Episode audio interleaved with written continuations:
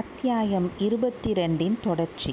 சில நாளைக்கு முன்பு கோடிக்கரைக்கு அனுப்புவதற்கு சில வீரர்கள் வேண்டுமென்று கேட்டார். காலாந்தக கண்டரும் ஆட்களை கொடுத்து உதவினார். பிறகு நேற்றைக்கு உயர்குலத்து பெண்மணி ஒருவரை திருவையாற்றிலிருந்து அழைத்து வர வேண்டுமென்றும் அதற்கு பழுவூர் அரண்மனையின் மூடு பல்லக்கு ஒன்றும் சிவிகை தூக்கிகளும் வேண்டுமென்றும் சொல்லி அனுப்பினார். சின்ன பழுவேட்டரையர் இந்த கோரிக்கையையும் நிறைவேற்றினார். ஆனால் மனதிற்குள், இந்த பிரம்மராயன் ஏதோ சூழ்ச்சியில் ஈடுபட்டிருக்கிறான், அவ்விதம் மூடுகள் பல்லக்கில் வைத்து வரவழைக்கக்கூடிய உயர் குடும்பத்து பெண்மணியார் எதற்காக இங்கே வருகிறாள்? இதை எப்படியும் கண்டுபிடிக்க வேண்டும். இத்தகைய சந்தர்ப்பத்தில் தமையனார் இங்கே இல்லாமற் போய்விட்டாரே என்று அவர் மனம் சங்கலப்பட்டது. முதன் மந்திரி அனிருத்தரின் மாளிகைக்கு மூடு பல்லக்கில் வந்தது யார் என்று தெரிந்து கொள்ள இன்னொரு மனிதனும் ஆவல் கொண்டிருந்தான். அவன் வேறு யாரும் இல்லை, அனிருத்த பிரம்மராயரின் அருமை சீடனான ஆழ்வார்க்கடியான் தான். பெருமழை பெய்த அன்றைக்கு மறுநாள் காலையில் அனிருத்த பிரம்மராயர் ஸ்நானபானம், ஜபதவம், பூஜை, புனஸ்காரம் ஆகியவற்றை முடித்துக்கொண்டு மாளிகையின் முன்முகப்புக்கு வந்து சேர்ந்தார். தம்மை காண்பதற்கு யார் யார் வந்து காத்திருக்கிறார்கள் என்று சேவகனை பார்த்து கொண்டு வர சொன்னார். காத்திருந்தவர்களில் ஆழ்வார்க்கடியான் ஒருவன் என்று தெரிந்ததும் அவனை உடனே கூட்டி வரும்படி ஆக்ஞாபித்தார். ஆழ்வார்க்கடியான் தன் குருநாதரின் முன்னால் விரைந்து வந்து பயபக்தி வினயத்துடன் நின்றான். திருமலை, போன காரியம் என்னாயிற்று என்று அனிருத்தர் கேட்டார். குருவே, மன்னிக்க வேண்டும், தோல்வி அடைந்து திரும்பினேன் என்றான் ஆழ்வார்க்கடியான்.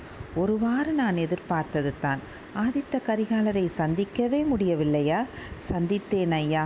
தாங்கள் சொல்ல சொன்ன செய்திகளையும் சொன்னேன். ஒன்றும் பயனில்லை. இளவரசரை கடம்பூர் அரண்மனைக்கு போகாமல் தடுக்க முடியவில்லை. இளவரசர் இப்போது கடம்பூரில் தான் இருக்கிறாரா?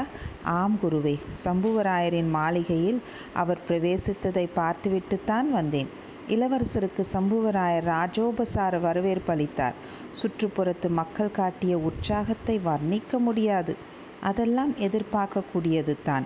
கடம்பூர் மாளிகைக்கு இன்னும் யார் யார் வந்திருக்கிறார்கள்? இளவரசருடன் பார்த்திபேந்திரனும் வந்தியத்தேவனும் வந்திருக்கிறார்கள். இங்கிருந்து பெரிய பழுவேட்டரையர் இளையராணியுடன் வந்திருக்கிறார். இன்னும் நடுநாட்டியும் திருமுனைப்பாடி நாட்டியும் சேர்ந்த பல சிற்றரசர்களையும் அழைத்திருப்பதாக கேள்விப்படுகிறேன். திருக்கோவலூர் மலையம்மான் மணிமுத்தா நதி வரையில் இளவரசருடன் வந்து திரும்பி போய்விட்டார். அந்த வீரக்கிழவன் சும்மா இருக்க மாட்டான். இதற்குள் சைன்யம் திரட்ட தொடங்கியிருப்பான்.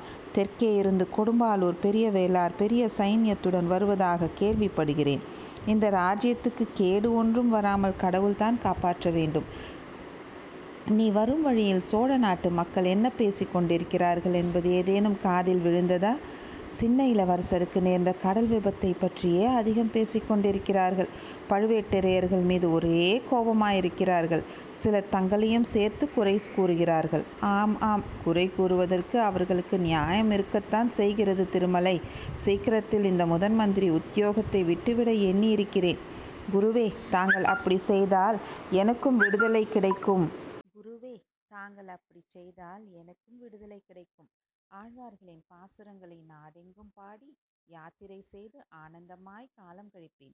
எப்போது உத்தியோகத்தை விட்டுவிட போகிறீர்கள் ஐயா? ராஜ்யத்திற்கு விபத்து நேராமல் பாதுகாக்க கடைசியாக ஒரு முயற்சி செய்து பார்க்க போகிறேன். அது முடிந்ததும் விடப்போகிறேன். அது என்ன முயற்சி குருவே? அந்த முயற்சியில் மிக முக்கியமான முதற்படி ஏறியாகிவிட்டது. திருமலை, உன்னால் வர முடியாது என்று நீ கைவிட்டு விட்ட ஒரு காரியத்தில் நான் வெற்றி பெற்றுவிட்டேன். அதில் வியப்பு ஒன்றுமில்லை ஐயா. அது என்ன காரியமோ? ஈழத்தீவில் பித்து பிடித்தவள் போல திரிந்து கொண்டிருக்கும் ஒரு ஊமை ஸ்திரீயை தேடி பிடித்து அழைத்து வர சொன்னேன் அல்லவா? உன்னால் அந்த காரியம் முடியவில்லை என்று திரும்பி வந்து கூறினாய் அல்லவா என்று அனிருத்தர் கேட்டார். ஆம் ஐயா, அந்த ஊமை ஸ்திரீ நேற்றிரவு நம் அரண்மனைக்கு அவளை கொண்டு வந்தாகிவிட்டது. ஆஹா, அதிசயம் அதிசயம்! இதை எப்படி சாதித்தீர்கள்? சின்ன இளவரசர் தப்பி பிழைத்தாரா இல்லையா என்று தெரிந்து கொள்ள அந்த ஊமை பெண் கோடிக்கரைக்கு வருவாள் என்று எதிர்பார்த்தேன். வந்தால் அவளை பிடித்து கொண்டு வரும்படி ஆட்களை அனுப்பியிருந்தேன். நல்ல வேளையாக அவள் அதிக தொந்தரவு கொடுக்காமலே வந்துவிட்டாள். இந்த வேடிக்கையை கேள் திருமலை. திருவையாற்றிலிருந்து அவளை மூடு பல்லக்கில் வைத்து அழைத்து வரச் செய்தேன். இதற்காக பழுவூர் ராணியின் மூடு பல்லக்கையே வரச் செய்தேன். ஐயா, நேற்று மாலை பெரும் புயலும் மழையும் அடித்ததே. ஆம், அதனால் வழியில் தடங்கல் ஏற்பட்டது. எனக்கு கூட கவலையாகத்தான் இருந்தது. நேற்று நள்ளிரவு நேரத்துக்கு பல்லக்கு வந்த பிறகுதான் நிம்மதியாயிற்று. ஓஹோ, நள்ளிரவு ஆகிவிட்டதா? தாங்களும் அத்தனை நேரமும் விழித்திருந்து வரவேற்பு அளித்தீர்களா? விழித்திருந்தேன், ஆனால் வரவேற்பதற்கு நான் போகவில்லை. வீட்டு பெண்களை விட்டே வரவேற்கச் செய்தேன். வெறி பிடித்தவளாயிற்றே, என்ன தகராறு செய்கிறாளோ என்று கவலையாகத்தான் இருந்தது. நல்ல வேளையாக அப்படி ஒன்றும் நடக்கவில்லை. நன்றாக சாப்பிட்டு விட்டு உடனே உறங்கிவிட்டாள். திருமலை, உண்மையை சொல்ல போனால் இன்னமும் அவளை பார்க்கும் விஷயத்தில் எனக்கு கொஞ்சம் பயமாய்த்தான் இருக்கிறது.